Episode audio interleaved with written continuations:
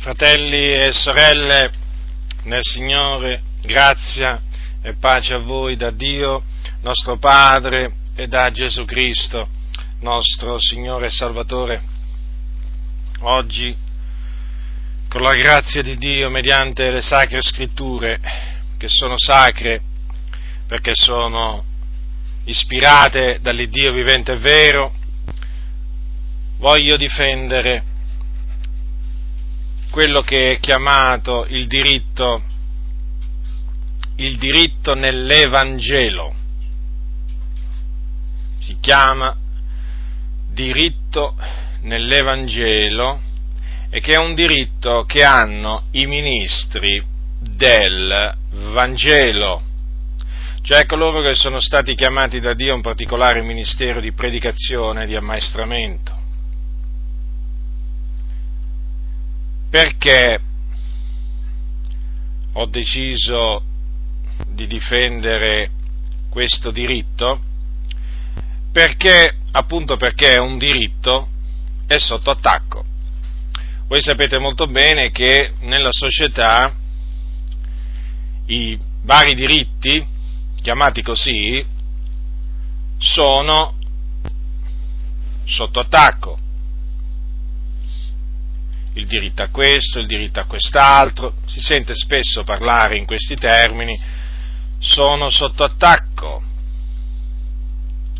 vogliono limitare questo diritto, vogliono annullare questo diritto, bisogna scendere in piazza, bisogna levare la voce, bisogna farsi sentire perché c'è qualcuno che vuole annullare questo o quest'altro diritto. Insomma, questo per sommi capi i ragionamenti che si sentono quando appunto un diritto, eh, diciamo, è sotto attacco e rischia di sparire, di essere annullato, di essere limitato. Ora, questo diritto nell'Evangelo è sotto attacco da parte di eh, diversi cianciatori e seduttori di menti. Qualcuno dirà, già comincia a chiamarli cianciatori e seduttori di menti. Così li devo chiamare, così li chiama la Sacra Scrittura. Io non mi vergogno di usare la terminologia biblica, ci sono tanti che si vergognano, si vergognano di usare la terminologia biblica quando devono parlare, in tutto e per tutto. Usano solo una parte della terminologia biblica, altri termini, altri verbi, quelli che non gli sono graditi, quelli che paiono forti, quelli che paiono esprimere condanna, giudizio e così via, non vengono usati per paura di offendere qualcuno. Io assolutamente non ho paura di offendere nessuno. Io uso la terminologia biblica, in base naturalmente a quello che è il contesto, l'argomento che tratto, però le cose stanno così, questo diritto è sotto attacco. È sotto attacco perché naturalmente da un lato c'è ignoranza, dall'altro lato c'è disonestà, cioè c'è avarizia. Perché il diritto nell'Evangelo che hanno coloro che sono stati chiamati a predicare l'Evangelo implica naturalmente un dovere da parte di coloro che ricevono o beneficiano del loro servizio, il dovere appunto di sostenerli materialmente. Siccome che oggi in molti, diciamo, credenti impera l'avarizia, l'amore del denaro, magari sono pronti a sperperare il denaro, a buttarlo fuori dalla finestra, come si suol dire, a spenderlo in cose vane. Però quando sentono parlare di dover sostenere chi annunzia, chi diffonde l'Evangelo, ecco, ecco che allora, ecco che allora quell'azione diventa per loro uno sperpero di denaro magari si vanno a divertire, si vanno a fare le ferie al mare, si vanno al Luna Park, al cinema, al teatro, quello non è sperperare il denaro che Dio provvede, è sperperare il denaro che Dio provvede, eh? quando si aiutano i ministri dell'Evangelo, naturalmente quelli che sono fededegni, quelli che sono veramente veri ministri dell'Evangelo, è sottinteso questo. Per ministro dell'Evangelo non intendo mica un servo di mammona io, io intervo, in, intendo, e la Bibbia intende, un uomo che serve l'Evangelo, quindi predicando l'Evangelo, come si conviene. Predicare l'Evangelo, ribadisco, non significa andare in giro a dire Gesù ti ama, eh? Questo lo voglio ribadire. Si, quando si predica l'Evangelo si annunzia il ravvedimento dalle opere morte e si predica Cristo Lui crocifisso e la sua resurrezione corporale avvenuta dopo tre giorni per la nostra giustificazione. Dunque questo, questo diritto è sotto attacco da parte, da parte di molti, in mezzo alle chiese. E appunto da un lato ci sono quelli che in effetti non gli è stato mai insegnato che cos'è il diritto nell'Evangelo, e quindi non gli è stato mai insegnato che hanno il dovere di eh, provvedere ai bisogni materiali di coloro che annunziano l'Evangelo e dall'altro ci sono naturalmente coloro, coloro che hanno, eh, diciamo, prendono piacere nel eh, rifiutarsi pur sapendo che così dice la Sacra Scrittura, prendono piacere nel rifiutarsi di sostenere i ministri dell'Evangelo, perché? Perché amano il denaro. Le cose stanno così. E eh, siccome che, siccome che eh, diciamo, girano questi, questi, falsi insegnamenti, non è che io me li invento, eh, questi falsi insegnamenti, cioè parlo naturalmente a ragion veduta perché so che esistono, so anche chi li insegna. E devo dire che eh, in ambito pentecostale, sin da quando io mi sono convertito, ho notato che mh, ho notato sempre una frangia una frangia di credenti che appunto eh, aveva e ha tuttora questa, questa, idea. Quale idea?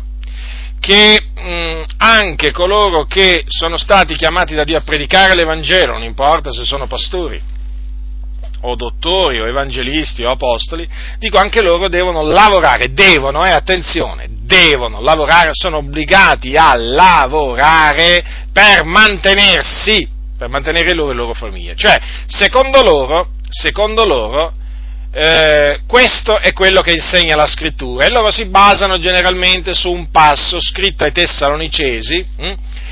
e ve lo voglio citare, ma dopo naturalmente ve lo spiegherò pure. Questo passo naturalmente che viene preso fuori dal contesto, hm? naturalmente dice che quelli che eh, chi non vuole lavorare neppure deve mangiare, il versetto 10 del capitolo 3 di seconda Tessalonicesi. Dice così, allora, che se alcuno non vuole lavorare neppure deve mangiare. Ora, sembrerebbe in effetti che costoro abbiano ragione, però come vedremo, vedremo hanno torto, ma proprio torto.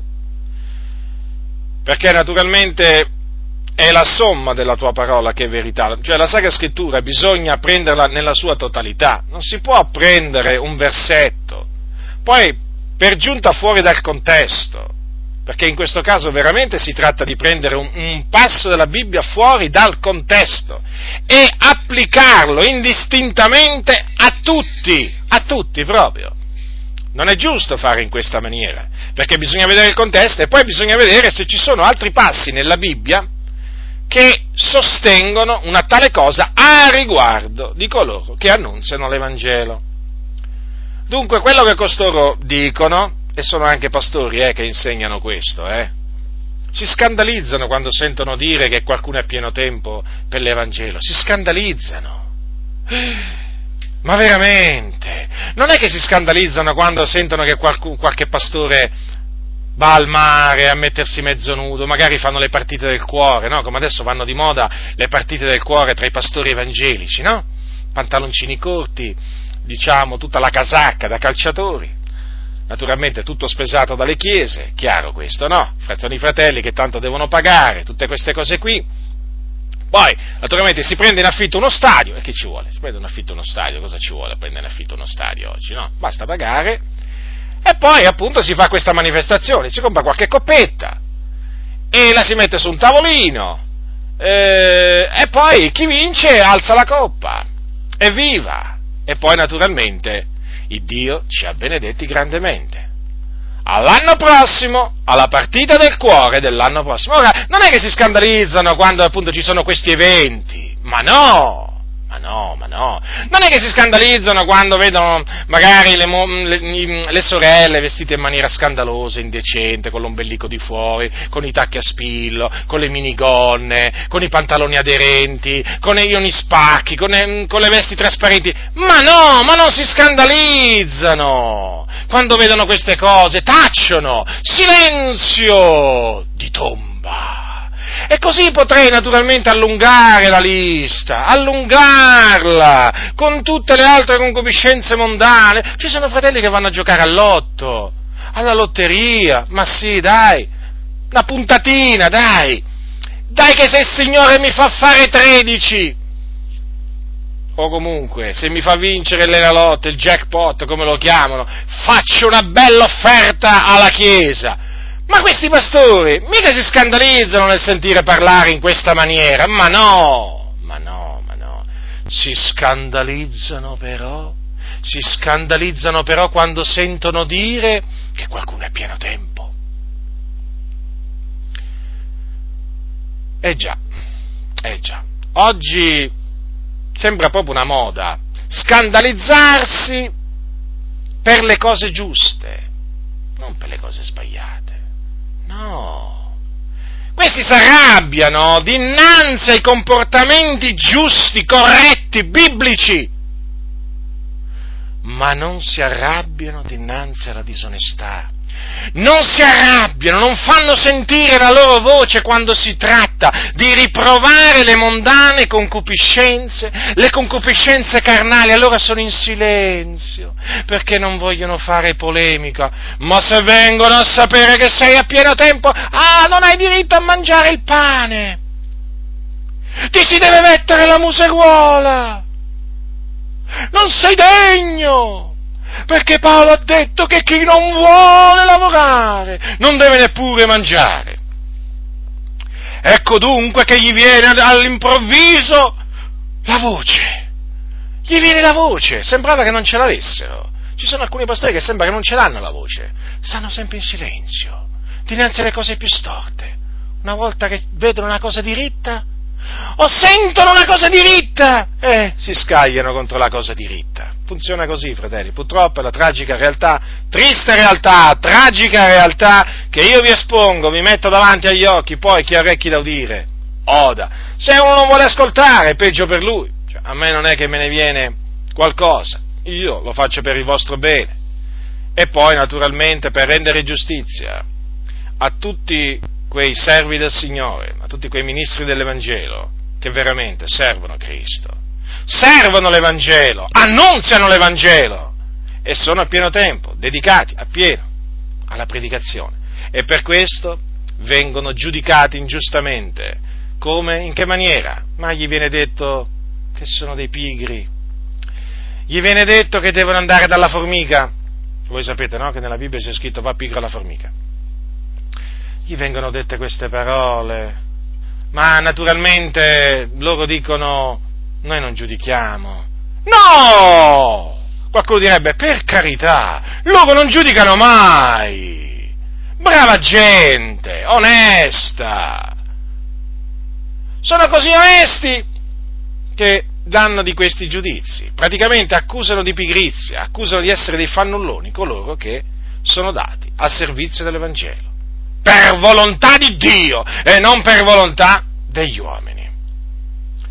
Ora, avete visto dunque che l'Apostolo Paolo dice che chi non vuole lavorare non deve mangiare, e certamente è così come dice lui.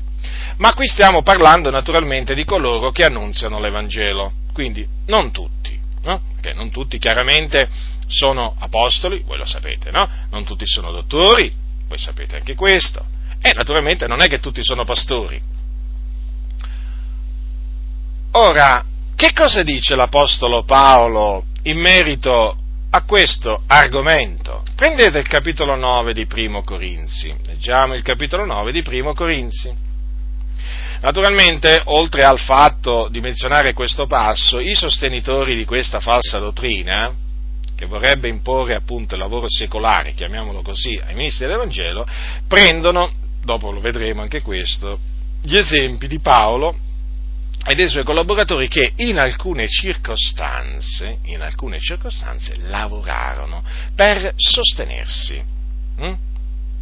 Quindi in quel caso non fecero valere il loro diritto nell'Evangelo, quantunque lo avessero, ma naturalmente poi spiegherò anche questo. Capitolo 9 di Primo Corinzi, dal versetto 1 leggerò, leggerò dal versetto 1 al versetto 14. Non sono io libero, dice Paolo ai santi di Corinto, non sono io apostolo, Non ho io veduto Gesù, il Signore nostro, non siete voi l'opera mia nel Signore, se per altri non sono apostolo, lo sono almeno per voi, perché il suggello del mio apostolato siete voi nel Signore. Questa è la mia difesa di fronte a quelli che mi sottopongono all'inchiesta.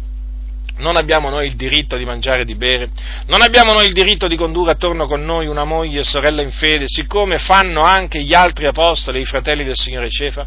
O siamo soltanto io e Barnaba a non avere il diritto di non lavorare? Chi è mai che fa il soldato a sue proprie spese? Chi è che pianta una vigna e non ne mangia del frutto? O chi è che pasce un gregge e non si ciba del latte del gregge? Dico io queste cose secondo l'uomo? Non le dice anche la legge, difatti nella legge di Mosè è scritto non mettere la, muser, la musoliera al bue che trebbia il grano, fosse che Dio si dà pensiero dei buoi?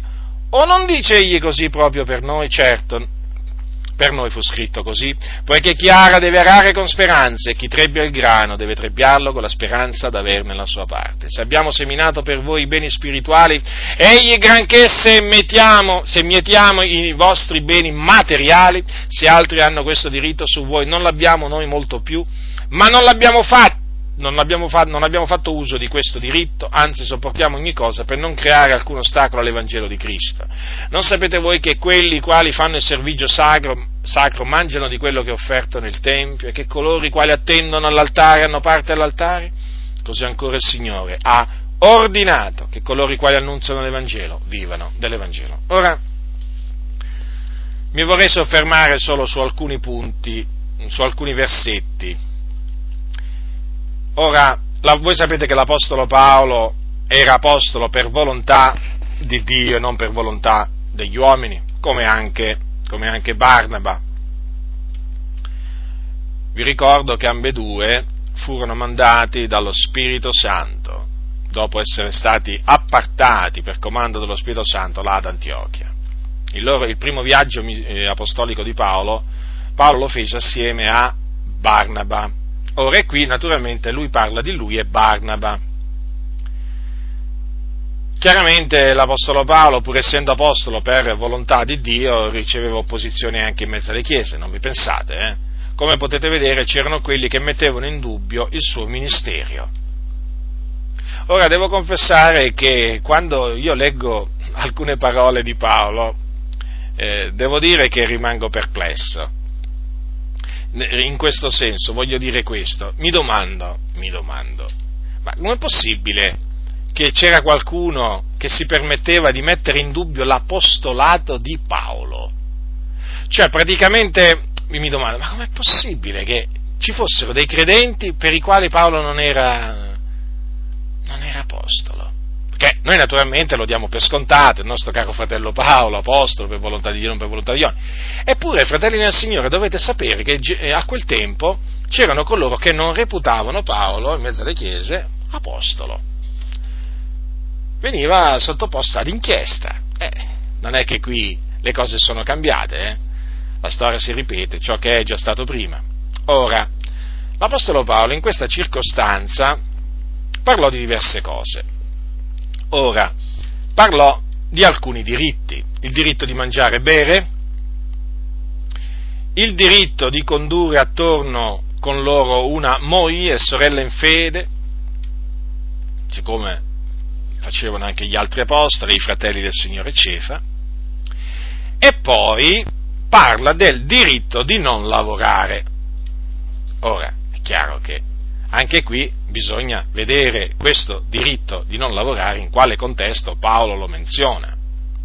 Innanzitutto esiste questo diritto, cioè si sappia esiste questo diritto. Non ce l'hanno tutti, ce l'hanno naturalmente solo alcuni, ma questo comunque eh, deve essere ben chiaro. Esiste il diritto di non lavorare. E Paolo naturalmente spiega, spiega che questo diritto di non lavorare è anche confermato da dei comportamenti, diciamo, eh, a livello umano, che noi appunto diamo per, consideriamo normali. Quali? Per esempio, per esempio, quando Paolo dice chi è che fa il soldato a sue proprie spese? C'è qualcuno che va in guerra e si paga il viaggio, si paga il vitto, l'alloggio. Cioè, pensate voi se lo Stato italiano manda i suoi soldati, non so, in, in queste azioni che loro chiamano missioni di pace all'estero, pensate, pensate se lo Stato dicesse sì, eh, vuoi andare là, sì, però ti devi pagare il viaggio, ti devi pagare vitto e alloggio, tot al giorno, e chi ci va? È chiaro, no? È chiaro che deve essere lo Stato no? che, paga, che paga al soldato tutte le spese di viaggio, di sostentamento là, e poi naturalmente, e poi naturalmente gli dà, gli dà la, sua, la sua mercede, cioè il suo stipendio, quello che il soldato, il soldato merita.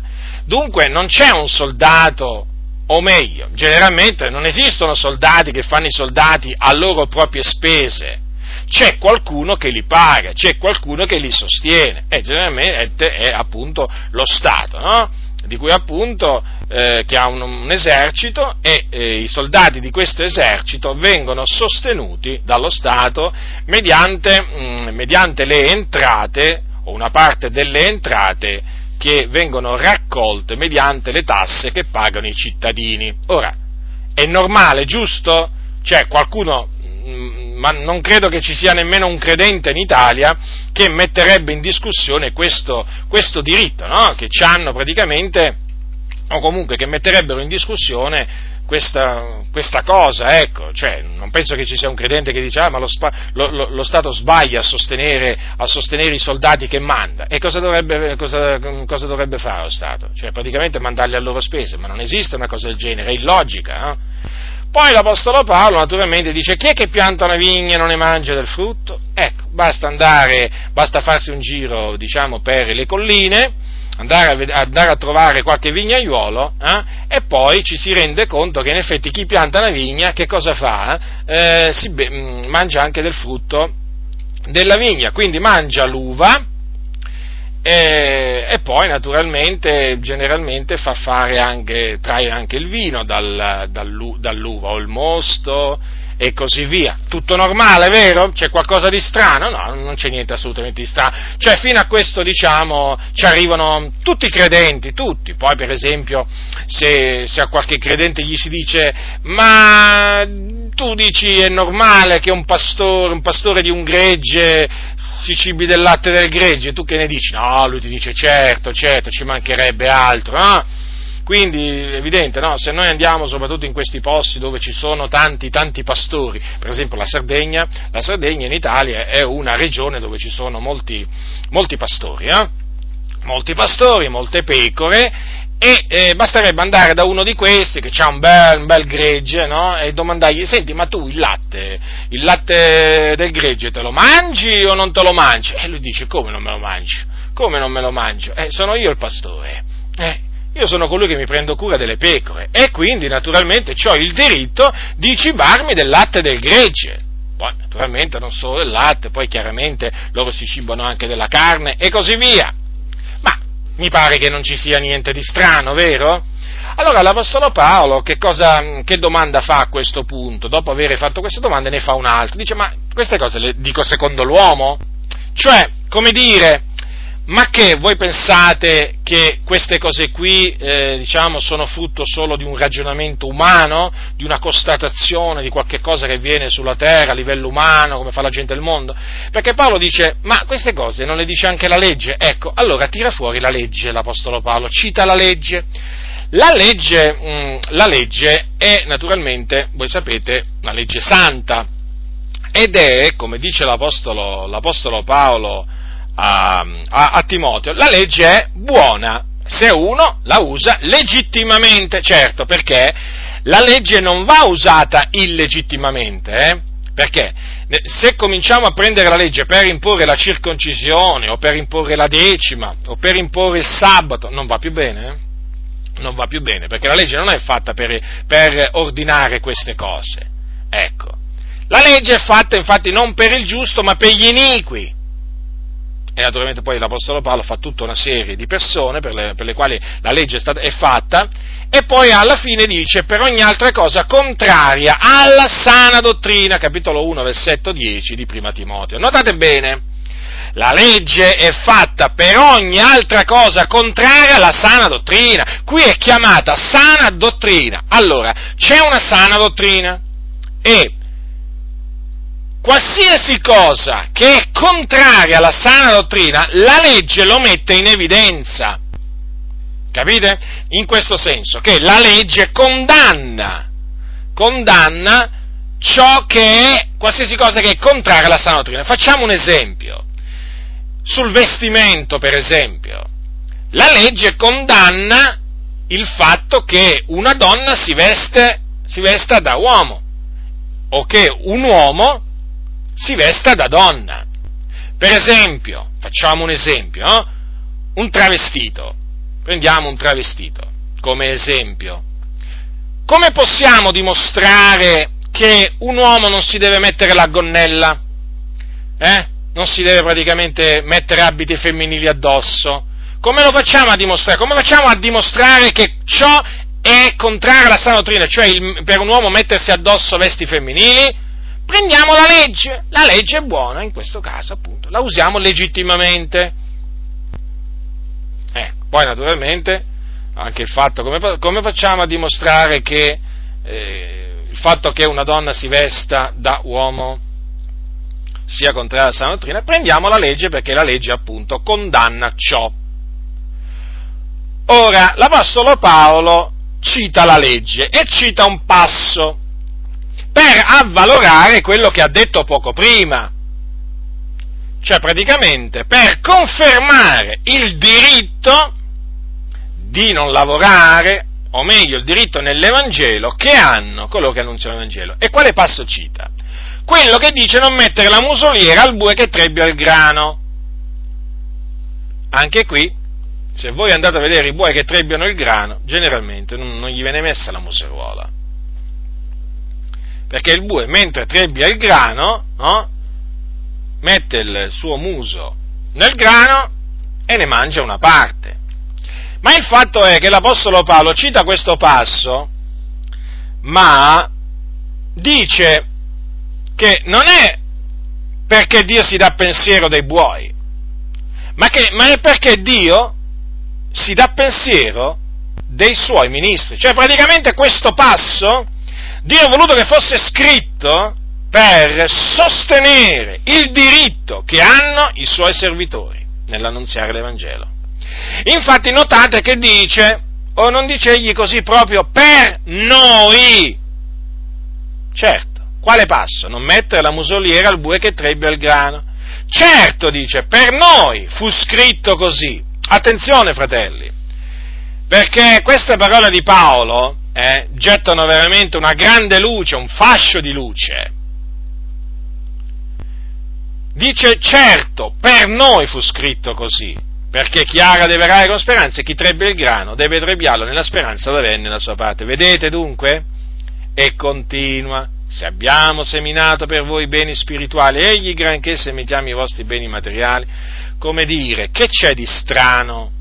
Che c'è di strano se noi, dopo avervi annunziato l'Evangelo, dopo avervi ammaestrato, dopo avervi somministrato lo Spirito Santo, o meglio, dopo avervi, dopo avervi, comunicato i doni dello Spirito Santo, perché gli Apostoli avevano proprio la capacità di comunicare i doni dello Spirito Santo, nessuno si scandalizzi, nessuno si scandalizzi, perché adesso prendo subito il passo, perché immagino che qualcuno abbia già naturalmente fatto qualche segno di meraviglia.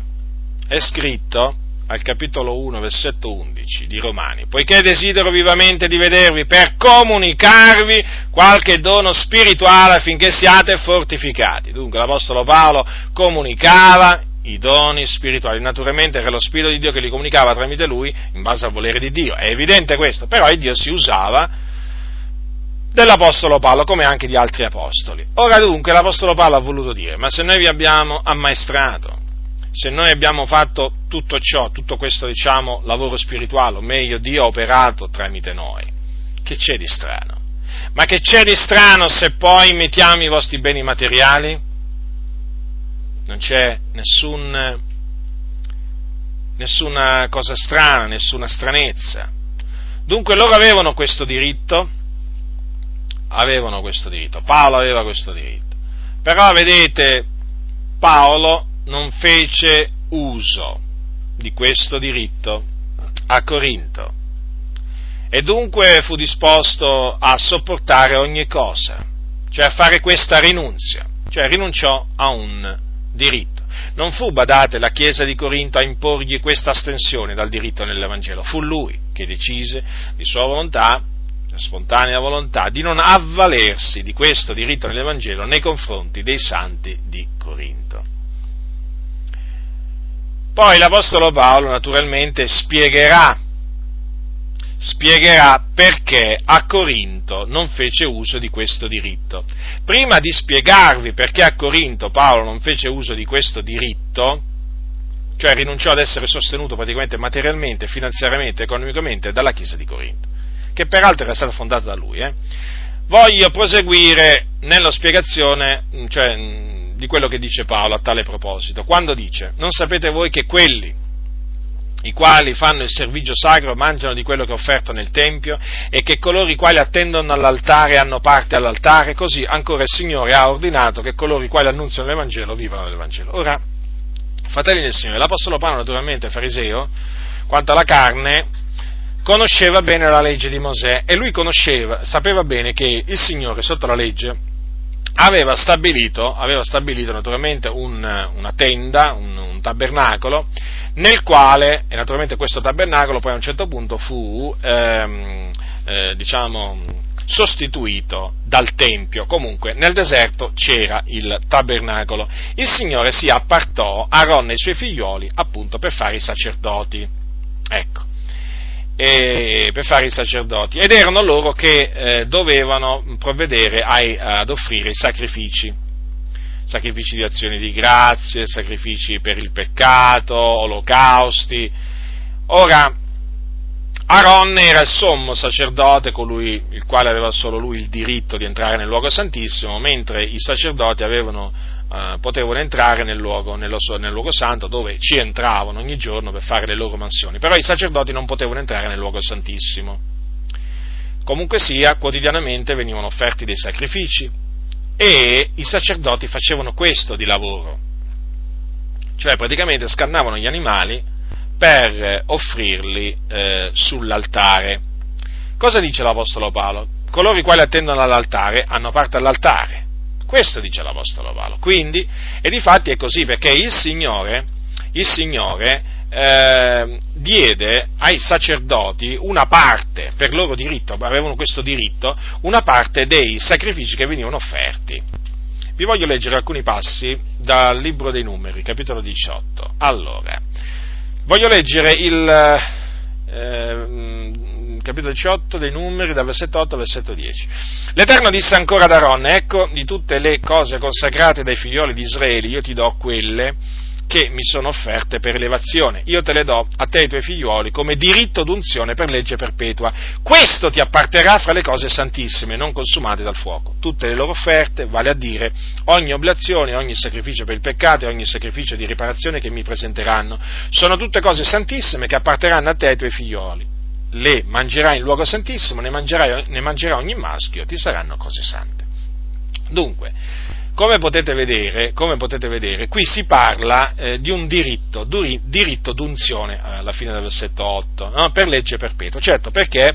Perché sia Aaron che i sacerdoti erano stati unti, unti da Dio per, quella, per quell'ufficio. Aaron per l'ufficio di sommo sacerdote e i suoi figlioli appunto per l'ufficio di sacerdoti avevano delle mansioni specifiche, naturalmente, distinte, però avevano un diritto, il diritto d'unzione. E vedete in che cosa consisteva? Cioè nel fatto che il Signore gli aveva dato eh, parte delle cose che naturalmente, della carne che veniva offerta in, in, sacrificio, nei sacrifici. Cioè praticamente il Signore aveva stabilito che loro dovevano cibarsi delle cose, dovevano avere parte mh, hm, dovevano avere parte di quello, una parte di quello che veniva offerto sull'altare. D'altronde quella era la mansione per il quale il Signore li aveva messi da parte. Poi c'erano i Leviti. Poi c'erano i Leviti. Ora, i Leviti avevano altre mansioni. Se voi leggete, se voi leggete il libro dei numeri capirete. capirete appunto che i Leviti avevano loro, secondo le loro famiglie, varie mansioni. Anche per loro il Signore, eh, che, mansioni naturalmente, che concernevano, che, che concernevano la, tenda, la tenda di convegno e peraltro poi erano loro che dovevano ammaestrare il popolo. Allora, adesso vediamo quello che il Signore diede come, praticamente come mercede eh, ai Leviti, sempre al capitolo 18 dei numeri, leggiamo dal versetto 25. E l'Eterno parla a Mosè dicendo, parlerai inoltre ai Leviti e dirai loro, quando riceverete dai figlioli di Israele le decime che io vi do per conto loro come vostro possesso, ne metterete da parte un'offerta da fare all'Eterno, una decima della decima, e l'offerta che avrete prelevata vi sarà contata come il grano che viene dall'aia e come il vostro è come il mosto che esce dallo strettoio, così anche voi metterete da parte un'offerta per l'Eterno da tutte le decime che riceverete dai figli di Israele. E darete al sacerdote Aaron l'offerta che avrete messa da parte per l'Eterno. Da tutte le cose che vi saranno donate metterete da parte tutte le offerte per l'Eterno, di tutto ciò che vi sarà di meglio metterete da parte quel tanto che è da consacrare e dirai, e dirai loro quando ne avrete messo da parte il meglio, quel che rimane sarà contato ai Leviti come il provento dell'aia e come il provento dello strettoio. E lo potrete mangiare in qualunque luogo, voi e le vostre famiglie, perché è la vostra mercede, in contraccambio del vostro servizio nella tenda di convegno. Ora, avete notato come il Signore ha chiamato praticamente eh, i, no, eh, i nove decimi di tutte le decime che i leviti dovevano riscuotere? Praticamente, dovevano riscuotere, i leviti, voi sapete, erano stati eh, messi da parte per determinate funzioni e avevano ricevuto anche il comando di riscuotere le decime dal popolo quindi loro dovevano ricevere tutte le decime, ma, ma di tutte queste entrate costituite dalle decime dovevano mettere da parte la decima parte a chi la dovevano dare ad Aaron e ai suoi figlioli. Il resto, il resto rimaneva a loro e gli veniva contato, questo l'ha detto il Signore, come la loro mercede, in contraccambio del loro servizio che svolgevano nella tenda di convegno. Perché, fratelli, il Dio, badate bene, quando a parte, a, diciamo, mette da parte qualcuno, per una mansione, poi lo sostiene. Eh? Se il Signore apparta qualcuno per l'Evangelo, e poi evidentemente provvederà, provvederà ai, suoi, ai suoi bisogni. E naturalmente Dio ha stabilito in che maniera deve essere provveduto a coloro che lui ha appartato per l'Evangelo. Vedete, in questo caso c'era naturalmente la decima, c'era la legge della decima. Voi sapete che sotto, sotto la grazia il comandamento della decima eh, non, è più, eh, non, è più, valido, cioè non è più obbligatorio dare, eh, dare, eh, dare la decima. È obbligatorio dare, però non, è, eh, non, vale più la legge della decima. Perché? Perché noi siamo sotto la legge di Cristo che non contempla eh, la decima, eh, siamo sotto la legge di Cristo quindi, e non siamo più sotto la legge di Mosè, era la legge di Mosè che contemplava, che contemplava il pagamento della decima. Però il principio, fratelli nel Signore, è lo stesso. Praticamente il Signore, Paolo in questa maniera ha voluto far capire che coloro che servono, che fanno il servigio sacro, eh, eh, il Signore ha stabilito che vengano, che vivano eh, di quello che loro eh, offrono. Ora, coloro che annunziano l'Evangelo eh, offrono l'Evangelo, coloro che annunziano la parola offrono la parola. Ecco, costoro devono vivere, il Signore ha comandato appunto, dell'Evangelo. E l'Evangelo, badate bene, non contempla la decima. Quindi coloro che vivono dell'Evangelo devono, devono vivere de, di offerte libere che appunto gli vengono, gli, vengono, gli vengono offerte. Offerte naturalmente che coloro che ricevono il beneficio del loro servizio sono chiamati a dare, perché Gesù stesso dite, disse date e vi sarà dato. Peraltro l'Apostolo Paolo poi dirà anche coloro che vengono ammaestrati nella parola facciano parte di tutti i loro beni a chi li ammaestra. Quindi vedete il principio, il principio è lo stesso, cioè chi usufruisce del servizio deve naturalmente sovvenire ai bisogni di chi gli dà il servizio per volontà per volontà di Dio. È un principio, fratelli del Signore, tratto dall'Antico Testamento e escluso, escluso il fatto della decima, praticamente, eh, praticamente il, principio, il principio è valido, Ecco, il principio è il popolo sosteneva materialmente sia i leviti e sia i sacerdoti. E tutto questo per ordine di Dio. Per ordine di Dio. Non è che era qualcosa di facoltativo, no, era appunto qualcosa che Dio aveva ordinato. Ora, stabilito questo, e naturalmente vi ricordo che Gesù, Gesù Cristo, il figlio di Dio, visse dell'Evangelo. Vi siete mai domandati Gesù come visse dopo che lasciò Nazareth praticamente, quando lasciò Nazareth per andarsi a fare battezzare da Giovanni Battista, perché poi praticamente iniziò da lì poi il, il ministero. Gesù faceva il falegname. Gesù fece, fece, il falegname fino a circa l'età di 30 anni, ma quando lasciò, diciamo, Nazareth, quindi quando lasciò il suo lavoro, com'è che visse il Signore? Lo sapete come visse il Signore? il Signore visse appunto visse dell'Evangelo e cosa significa nella pratica? Significa che il Signore visse del, di quello che gli offrivano, diciamo, i, i suoi discepoli, in particolare molte donne, molte donne, vedete, adesso parleremo delle donne, parleremo delle donne perché spesso se ne sente parlare male delle donne, eh, a giusta ragione devo dire, però bisogna anche parlare delle donne bene quando veramente ci sono delle donne che ubbidiscono alla parola del Signore. E qui ci troviamo, ci troviamo eh, davanti a donne eh, che, che veramente facevano la volontà di Dio. Capitolo 8 di Luca dal versetto 1, capitolo 8. Ed avvenne in appresso che egli andava attorno di città in città, di villaggio in villaggio, predicando ed annunziando la buona novella del regno di Dio. E con lui erano i dodici e certe donne che erano, erano state guarite da spiriti maligni e da infermità. Maria detta Maddalena, dalla quale erano usciti sette demoni, e Giovanna, moglie di Cuza, amministratore d'Erode, e Susanna ed altre molte, che assistevano Gesù ed i suoi coi loro beni. Notate dunque, Gesù, sia Gesù che i suoi discepoli, erano assistiti da molte donne, c'è scritto in un altro passo che molte donne seguivano Gesù e lo servivano. Ma in che maniera, come venivano assistiti? Con i loro beni. Eh certo, con i loro beni. Ecco in che maniera si sostentavano Gesù e i suoi, venivano sostentati Gesù e i suoi discepoli. Eppure qualcuno dirà, ma Gesù era il figlio di Dio. Eh, Gesù era il figlio di Dio e intanto però, vedete, c'è scritto che molte donne assistevano sia a Gesù che i suoi discepoli. Gesù di che cosa visse? Dell'Evangelo, non della legge di Mosè, fratelli. Ecco, ci tengo a precisare appunto una cosa ho, diciamo, a cui ho accennato prima. Gesù venne a predicare l'Evangelo, voi sapete che Gesù predicava l'Evangelo, Gesù non è che predicava la legge di Mosè, Gesù predicava l'Evangelo, difatti diceva ravvedetevi e credete all'Evangelo. Ora, Gesù di che cosa visse? Dell'Evangelo, dell'Evangelo, non della legge di Mosè. Quindi Gesù visse delle offerte, che gli venivano fatte, ma non delle decime. Difatti Gesù non si appropriò mai delle decime degli ebrei, in particolare degli, degli ebrei suoi discepoli, dei suoi discepoli ebrei, mai, perché Gesù non insegnò la decima. Gesù non insegnò ai suoi discepoli a dargli la decima delle loro entrate per poter portare avanti l'Evangelo del Regno, no? Perché quello avrebbe significato avrebbe significato predicare l'Evangelo e vivere della legge di Mosè.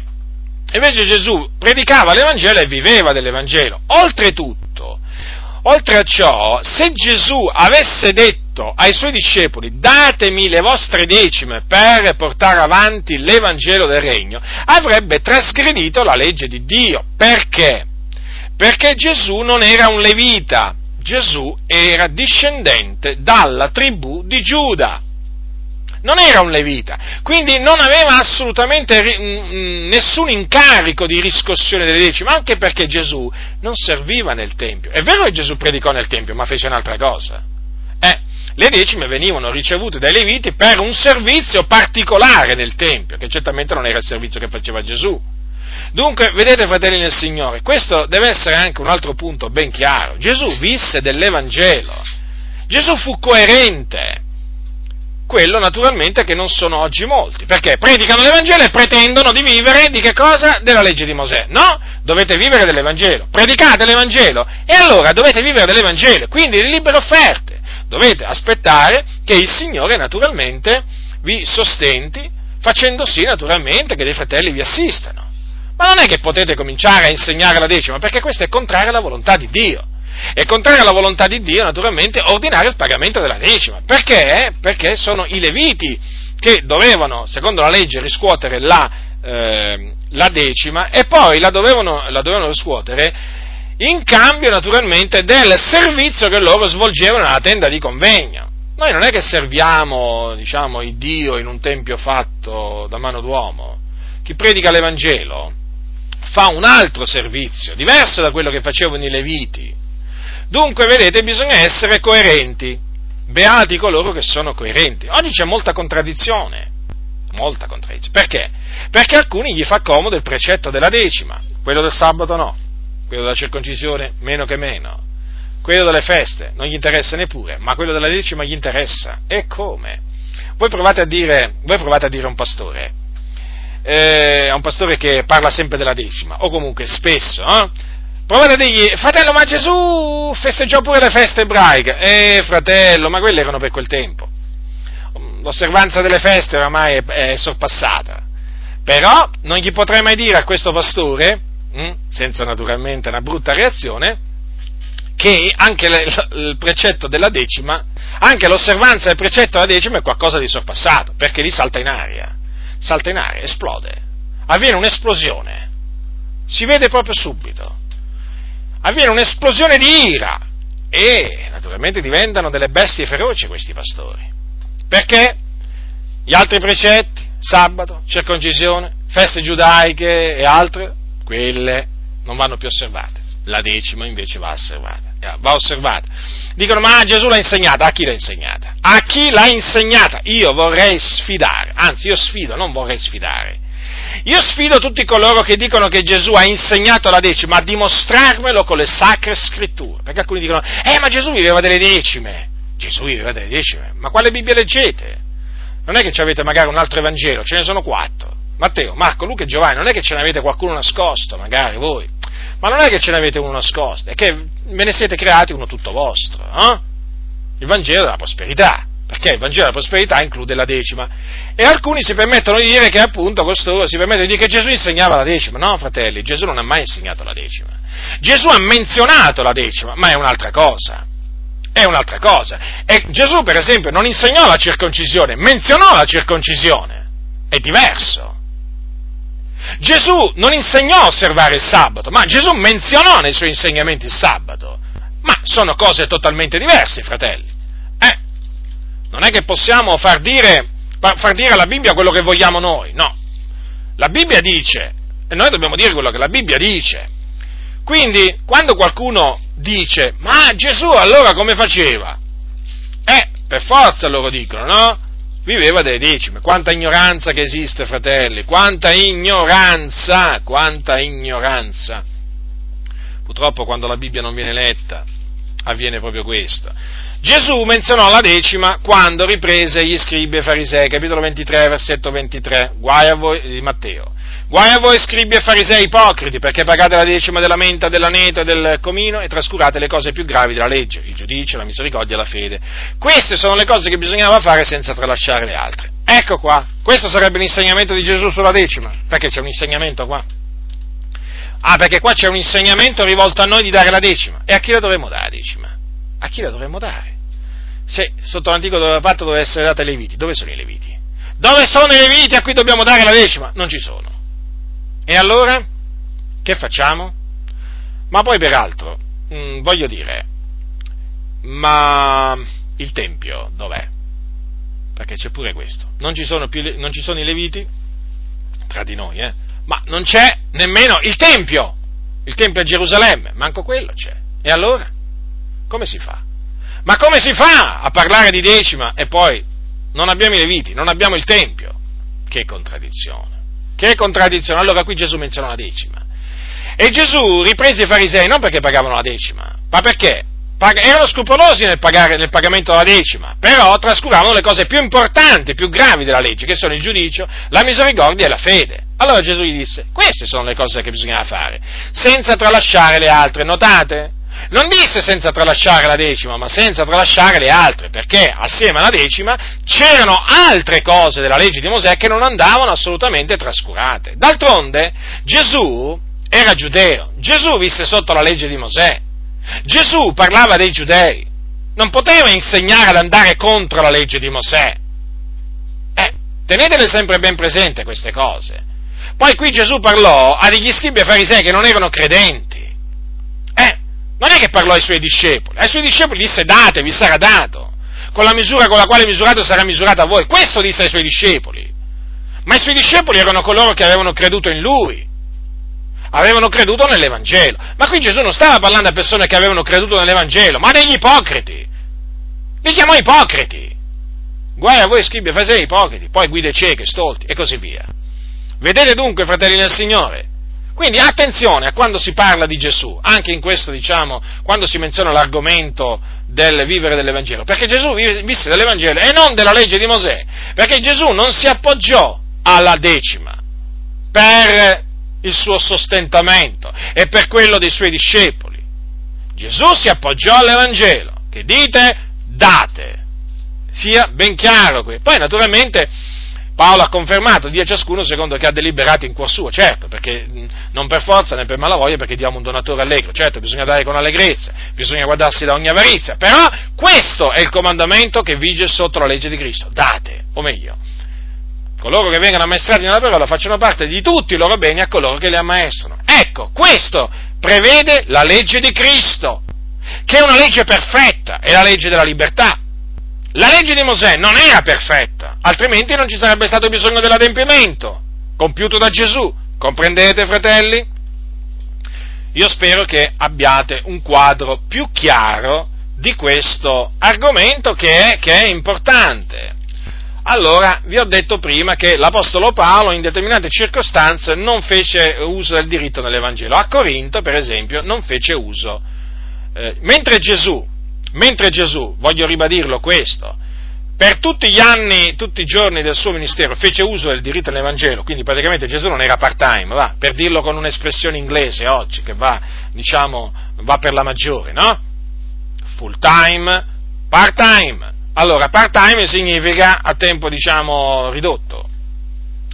Gesù non era un predicatore part-time, non è che Gesù predicava eh, predicava, diciamo, di giorno e lavorava di notte. Capite? Ora, Gesù visse sempre dell'Evangelo e non gli mancò mai nulla. E non può mancare nulla a quelli che servono il Dio. Non ho visto, dice il giusto, abbandonato nella sua progenie a cattare il pane, disse, disse Davide, sono stato giovane, sono diventato vecchio e non ho visto il giusto né abbandonato né, accattare, né la sua progenie accattare il pane. Quindi, fratelli, pensate voi un po'. Quanto è grande la fedeltà di Dio. Allora, mentre Gesù fece sempre uso del diritto dell'Evangelo, l'Apostolo Paolo e i suoi collaboratori in alcune circostanze non fecero uso del, fecero uso del diritto dell'Evangelo. A Corinto. A Corinto sì è vero, l'Apostolo Paolo, l'Apostolo Paolo che appunto era fabbricatore di tende, prima che arrivassero due suoi collaboratori, eh, lavorava oltre eh, che predicare. Però a un certo punto, quando arrivarono i suoi collaboratori, si diede tutto quanto alla predicazione. Capitolo 18, versetto 5. Dice così, dal versetto 4 anzi, ogni sabato discorreva nelle, nella sinagoga e persuadeva giudei greci, ma quando Sile e Timoteo furono venuti dalla Macedonia, Paolo si diede tutto quanto alla predicazione, testimoniando ai giudei che Gesù era il Cristo. Notate dunque, prima non era dato tutto quanto alla predicazione, poi quando arrivarono Sile e Timoteo si diede tutto quanto alla predicazione, perché appunto provvedettero loro a, eh, ai bisogni dell'apostolo, eh, dell'apostolo Paolo. Allora, ma perché l'Apostolo Paolo a Corinto non fece uso del diritto nell'Evangelo? Ma ce lo spiega lui, ce lo spiega lui. E questo mh, mm, eh, lo dice al capitolo, allora, dice qui, al capitolo 11, seconda Corinzi, quando dice, allora, versetto, leggiamo dal versetto 7, va? Capitolo 11 di Secondo Corinzi, dal versetto 7. Ho io commesso peccato quando abbassando me stesso perché voi foste innalzati, ho annunziato l'Evangelo di Dio gratuitamente? Ho spogliato altre chiese prendendo da loro uno stipendio per poter servire voi e quando durante il mio soggiorno fra voi mi trovai nel bisogno, non fui d'aggravio a nessuno, perché i fratelli venuti dalla Macedonia supplirono al mio bisogno. E in ogni cosa mi sono astenuto e mi asterò ancora dall'esservi d'aggravio, come è vero che la verità di Cristo è in me, questo vanto non mi sarà tolto nelle contrade della Caia. Perché? Forse perché non vamo? Lo sai Dio, ma quel che fo lo farò ancora per togliere ogni occasione a coloro che desiderano un'occasione, affinché in quello di cui si vantano siano trovati uguali a noi. Vedete, nella chiesa di Corinto c'erano alcuni che si vantavano, si vantavano appunto di lavorare e predicare l'Evangelo, quindi di non far uso del loro diritto nell'Evangelo. Allora l'Apostolo, per non sentirsi da meno di questo, per non sentirsi dire, vedi, noi lavoriamo, tu invece ti fai sostenere dai credenti, allora l'Apostolo Paolo, l'Apostolo Paolo decise appunto di non far uso del diritto nell'Evangelo, quantunque avesse diritto a questo, eh, diciamo, diritto, evidentemente c'è un, un gioco di parole, però è così, quantunque lui avesse diritto quindi a essere sostenuto dai santi di Corinto, non fece uso di questo diritto, cioè non, mm, decise di non essere loro d'aggravio, ma appunto per togliere ogni occasione di vanto a coloro, a coloro che desideravano avere un'occasione di vanto nei confronti di Paolo, capite dunque? Circostanze particolari quindi, circostanze particolari. Ecco perché l'Apostolo Paolo ci fu un periodo di tempo a Corinto, durante il suo soggiorno, che non, eh, cioè che mm, eh, lavorò, lavorò e poi, quando smise di lavorare, anche in quel caso non si fece sostenere dalla Chiesa di Corinto, ma fu sostenuto materialmente dai suoi collaboratori che vennero dalla Macedonia. Comprendete dunque? In ogni caso, in ogni caso, lui non fece uso del diritto nell'Evangelo, nel senso che non fu d'aggravo alla Chiesa di Corinto. Ma questo non significa che l'Apostolo Paolo agiva sempre così. E non significa neppure che non riceveva offerte dalle chiese. Tanto è vero che, come avete visto nel versetto 8, dice: Ho spogliato altre chiese, prendendo da loro uno stipendio per poter servire voi. Avete capito quindi? L'Apostolo Paolo prendeva uno stipendio, c'era qualcosa di male, c'era qualcosa di, da rinfacciargli? No, assolutamente, faceva uso del suo diritto all'Evangelo. Io sono sicuro che se Paolo fosse in vita ci sarebbero quelli che gli direbbero, sei un pigro, vado alla formica. Ma perché questa gente è così? Ormai, basta vederli in faccia alcuni, basta vederli in faccia per capire che persone sono alcuni. Quindi, lui spogliò delle chiese, prese da loro uno stipendio per, poter, per, per fare che cosa? Per servire appunto i santi di Corinto. Ora, vorrei che eh, poneste in mente a una cosa veramente particolare che poi dice l'Apostolo Paolo in merito a questa circostanza, cioè in merito a questo argomento. Cioè praticamente l'Apostolo Paolo chiede perdono ai santi di Corinto. Per quale ragione voi direte? Gli chiede perdono per non essergli stato d'aggravio. Come? Leggiamo. Capitolo 12. Capitolo 12, secondo Corinzi, dal versetto 11. Leggerò alcuni versetti. Sono diventato pazzo, dal versetto 11, eh? Sono diventato pazzo, dice Paolo, siete voi che mi ci avete costretto. Eh sì, perché ci sono alcuni credenti che proprio talvolta ti costringono a diventare pazzo. Anche a me succede ogni tanto di diventare pazzo. Vabbè, per alcuni lo sono, però non è che lo sono, io lo divento ogni tanto. Beh, anche Paolo, avete visto che, che, che dice qua, sono diventato pazzo, perciò ogni tanto anche lui diventava pazzo, ma ci sono veramente alcuni proprio che ti costringono a diventarlo. Comunque, poiché io avrei dovuto essere da voi raccomandato, perché in nulla sono stato da meno di codesti sommi apostoli, benché io non sia nulla, certo, i segni dell'apostolo sono stati manifestati in atto fra voi nella perseveranza a tutta prova, nei miracoli, nei prodigi ed opere potenti. In che siete voi stati da meno delle altre chiese, se non nel fatto che io stesso non mi sono stato d'aggravio? Perdonatemi questo torto. Ora, voi direte, quindi Paolo ha chiesto ai Corinti di perdonargli questo torto. Certo, perché in un certo senso, eh, ma Paolo ha ragione qua. Paolo ha ragione nel dire, nel, parlare in questa maniera, perché lui, ponendosi in quella situazione nei confronti dei Corinto, cioè decidendo di non essere d'aggravio ai, ai, ai santi di Corinto, che cosa fece? Mise le, la, Chiesa di Corinto eh, in, pose la, la, Chiesa di Corinto in una situazione inferiore in confronto ad altre chiese di quel tempo che mandavano, davano a Paolo delle offerte, lo sostenevano. Ma Paolo, siccome, per la ragione detta prima, decise di non essere d'aggravo alle chiese di Corinto, chiaramente fu costretto a chiedere perdono ai santi di Corinto. Avete capito quindi? Perdono appunto perché gli aveva praticamente impedito, ma usiamo questa espressione, gli aveva impedito di aiutarlo materialmente, di sostenerlo materialmente, cosa a cui lui aveva diritto. Ma siccome che lui non voleva dare occasione a quelli che cercavano, desideravano un'occasione, allora lui ha detto no, io, fratelli, non voglio assolutamente esservi d'aggravio. Però alla fine, vedete, perdonatemi questo torto. Eh, poi la conclusione è questa, perdonatemi questo torto. Ora, eh, vi voglio appunto adesso parlare dei Tessalonicesi, cioè del, di quello che Paolo dice ai Tessalonicesi. Quindi vedete come il quadro si fa sempre più chiaro. Noi dobbiamo avere eh, il quadro delle cose, fratelli, chiaro. Eh, non possiamo avere le idee confuse su questi argomenti come su anche altri argomenti. Certamente ci sono cose che vengono, ci sono nascoste, certamente sono le cose che appartengono all'Eterno, ci mancherebbe altro, esistono. Però ci sono anche delle cose rivelate. Su quelle rivelate dobbiamo avere le idee chiare. Queste sono cose fondamentali, fratelli, eh? sono concetti chiari, su cui proprio bisogna avere delle idee chiare, naturalmente basate sulla Sacra Scrittura. Allora, seconda Tessalonicesi, dal capitolo, dal capitolo 3, dal versetto 6, leggerò alcuni versetti. Ora, fratelli, noi vi ordiniamo, perché a Tessalonica, a Tessalonica fu un'altra città dove Paolo e i suoi collaboratori decisero di non, di non essere d'aggravio alla Chiesa.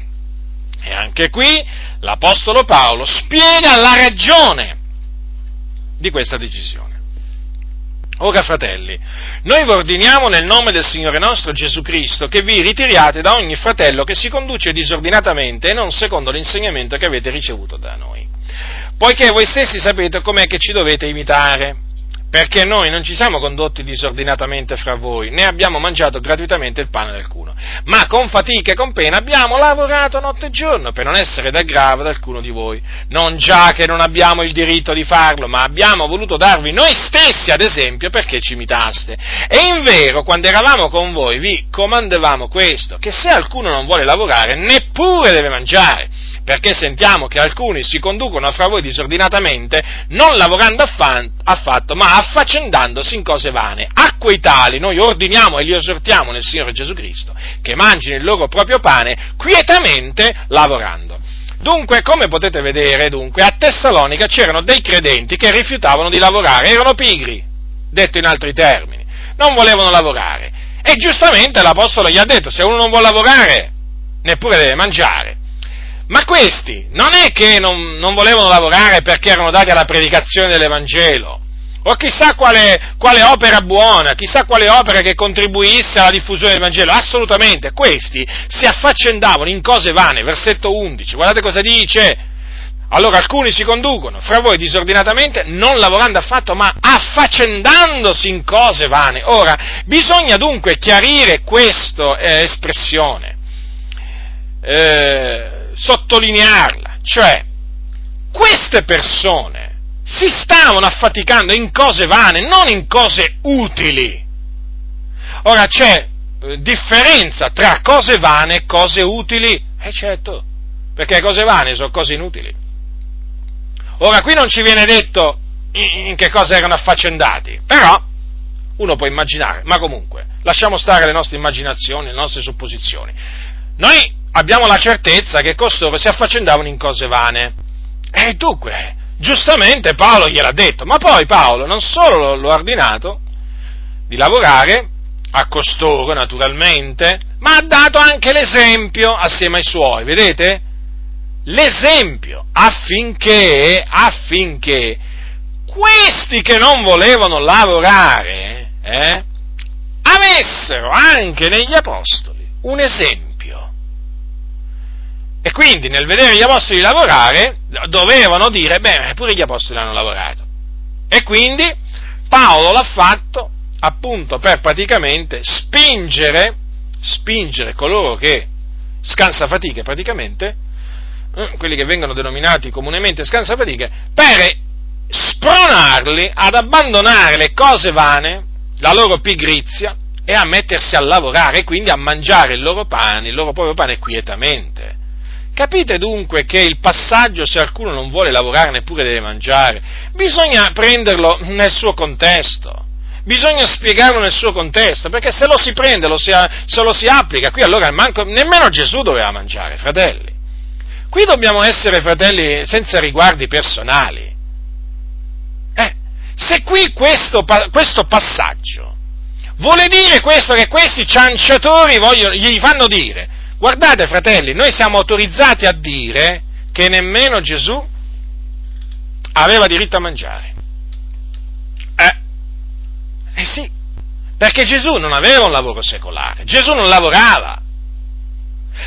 Cioè praticamente a partire poi dai 30 anni in avanti, eh, Gesù non lavorava, fratelli. Diciamo anche che non voleva lavorare, è giusto dirlo, perché lui aveva un, un'altra opera da compiere. Fino a 30 anni aveva fatto il falegname, ma a un certo punto aveva lasciato il lavoro. Quindi noi possiamo dire che non voleva più fare il falegname, ma certo, quindi non doveva mangiare. Così non sia. Così non sia il giusto e santo. Lui ricevette da Dio un comandamento e quel comandamento dovette adempierlo e quel comandamento lo adempì non lavorando, per quel periodo di tempo in cui si diede la predicazione, non lavorando, ma facendo appunto l'opera che il Dio e Padre suo gli aveva dato da compiere. E siccome che quello che Gesù faceva non era una cosa vana, ma era predicare l'Evangelo, cacciare i demoni, guarire gli ammalati, risuscitare i morti, mandare i nebrosi, c'è qualcuno che può dire che queste sono cose vane in cui era affaccettato Gesù? Spero di no. Spero di no. Perché dico spero? Perché qui c'è da aspettarsi di tutto. Allora, è evidente che Gesù aveva diritto a mangiare non abbiamo noi il diritto di mangiare e bere, diceva Paolo? Gesù aveva il diritto a, a mangiare, certo, e anche a bere, certamente, quantunque non avesse più un lavoro secolare, perché lui predicava l'Evangelo. E dunque aveva diritto nell'Evangelo, questo è il diritto nell'Evangelo, praticamente mentre come i sacerdoti e le vite avevano il diritto d'unzione che era secondo la legge di Mosè, così oggi coloro che annunziano l'Evangelo hanno il diritto nell'Evangelo. Ecco dunque, fratelli nel Signore, confutata questa, questa tesi che portano appunto queste persone che mostrano una grande ignoranza della Sacra Scrittura, tante volte anche pure arroganza, e che purtroppo, sapete, ci sono tante chiese dove si ripetono certi versi della parola di Dio, presi fuori dal loro contesto, dandogli un significato che non hanno, così proprio si tramandano da padre, da padre, da padre in figlio, così, il figlio ha sentito dal padre, la lettera uccide, lo spirito vivifica. E allora qui che cosa si pensa? Eh, si pensa che qui quando si legge la Bibbia bisogna stare attenti perché sennò ti arriva, una coltellata. Tu devi stare attento quando leggi le epistole di Paolo, perché questo è poi quello che ti fanno capire, perché c'è il rischio che ti ammazza. Stai attento. Praticamente è come se ti dicessero, oh, stai attento quando leggi Paolo perché rischi proprio di fare una brutta fine. Pensate voi un po'. Sì, perché nel momento in cui viene interpretato in quella maniera, quel passaggio, la lettera uccide, il fratello, diciamo, ignorante, diciamo così, con poca conoscenza, dice, oh, qui devo stare attento, perché se io se prendo let- alla lettera le parole di Paolo, poi mi uccide la lettera. Sì, perché poi, fratelli, è così che ragionano i fratelli, sapete? Invece non è quello il significato, perché la lettera lì si riferisce alla legge di Mosè, di cui si usava il peccato o comunque di cui si usa ancora il peccato per uccidere le persone. Comprendete dunque che anche queste parole, se uno non vuole lavorare, non, non, deve neppure mangiare, vengono prese fuori dal loro contesto, gli viene dato un significato completamente diverso, perché appunto lo si applica a tutto. Però io a coloro che, eh, coloro che se voi conoscete qualcuno che parla in questa maniera, eh, citategli l'esempio di Gesù, eh? citateglielo l'esempio di Gesù. Eh, perché Gesù mica aveva un lavoro secolare, eppure predicava l'Evangelo, eppure che trasgredì, trasgredì il comandamento che se uno non vuole lavorare neppure deve mangiare, ma no, ma Gesù aveva il diritto a non lavorare. L'aveva o non l'aveva questo diritto? L'aveva. come anche gli apostoli lo avevano e ne fecero uso. Non sempre è vero, ve l'ho dimostrato, perché io dico l'uno e l'altro. Non è che dico solo una cosa e naturalmente nascondo l'altra, perché non c'è ragione per farlo. Perché tanto la somma della parola di Dio è verità. La Bibbia non si contraddice. Fratelli, la Bibbia non contraddice la Bibbia. Sono i cianciatori, i seduttori che contraddicono la Bibbia, non la Bibbia. Ecco perché quando si parla, quando si insegna la parola di Dio, chi la taglia rettamente non ha assolutamente paura di citare gli esempi che apparentemente sembrerebbero dare ragione a quelli che sostengono sta tesi falsa. No, perché spiegati questi esempi, gli si ritorcono contro a questi cianciatori, che sono una vita, sono una vita che ripetono queste parole che sono una vita che ripete, offendendo peraltro poi, offendendo. Perché, sapete, dare del pigro a un servo del Signore che sa fatica nella predicazione del Vangelo, sapete, non è mica un complimento, eh?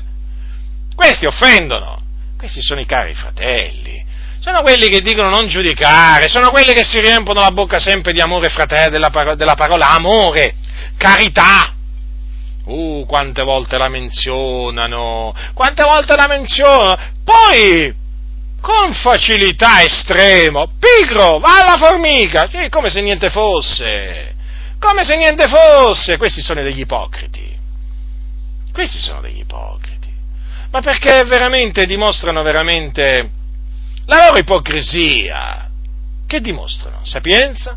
Non mi pare. Intelligenza? Meno che meno.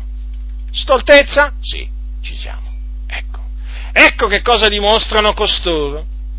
E poi ricordatevi che quando voi prenderete le sacre scritture e gliele metterete davanti, sapete cosa vi diranno? Lo sapete già.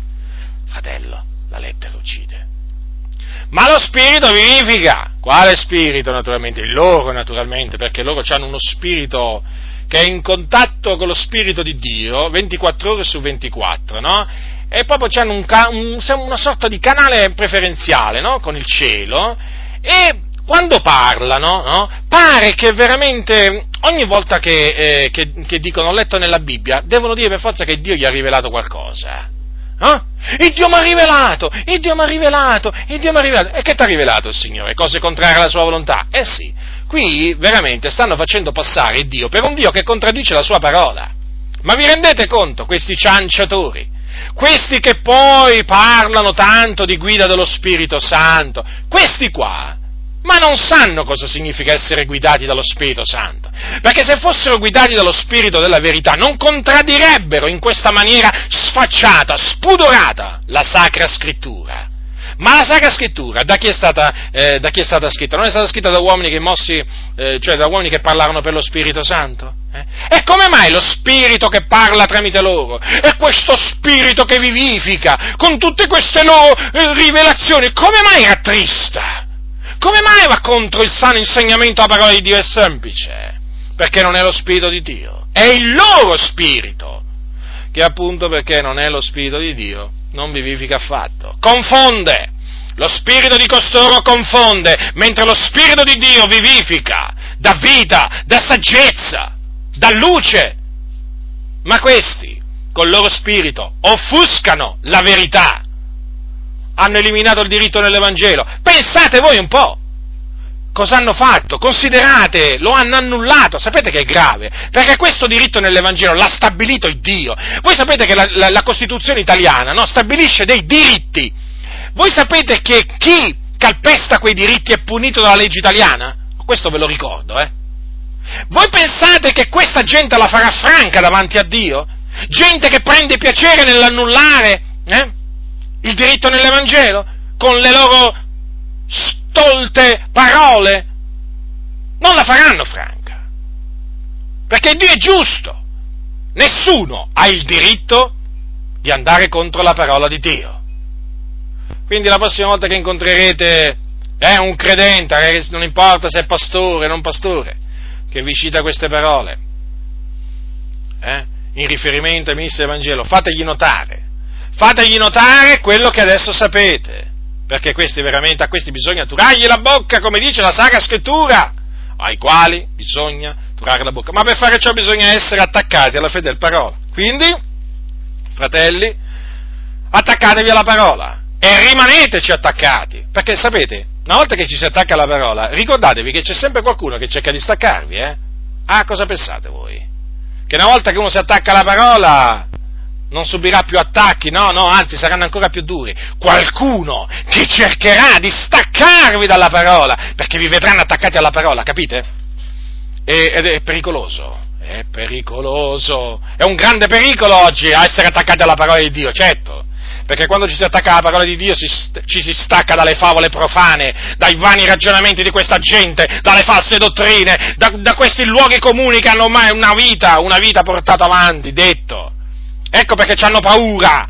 Quando il popolo viene indotto ad attaccarsi alla parola, loro preferiscono attaccare la parola, non attaccarsi alla parola. Attaccano, attaccano la parola e ricevono martellate naturalmente, perché non pensate che chi, chi attacca la parola di Dio, eh, la parola di Dio è come un martello che spezza il sasso, sapete? E chi attacca sto martello viene martellato, eh? Ci sono alcuni che hanno, hanno ricevuto certe martellate, eh? Che martellate!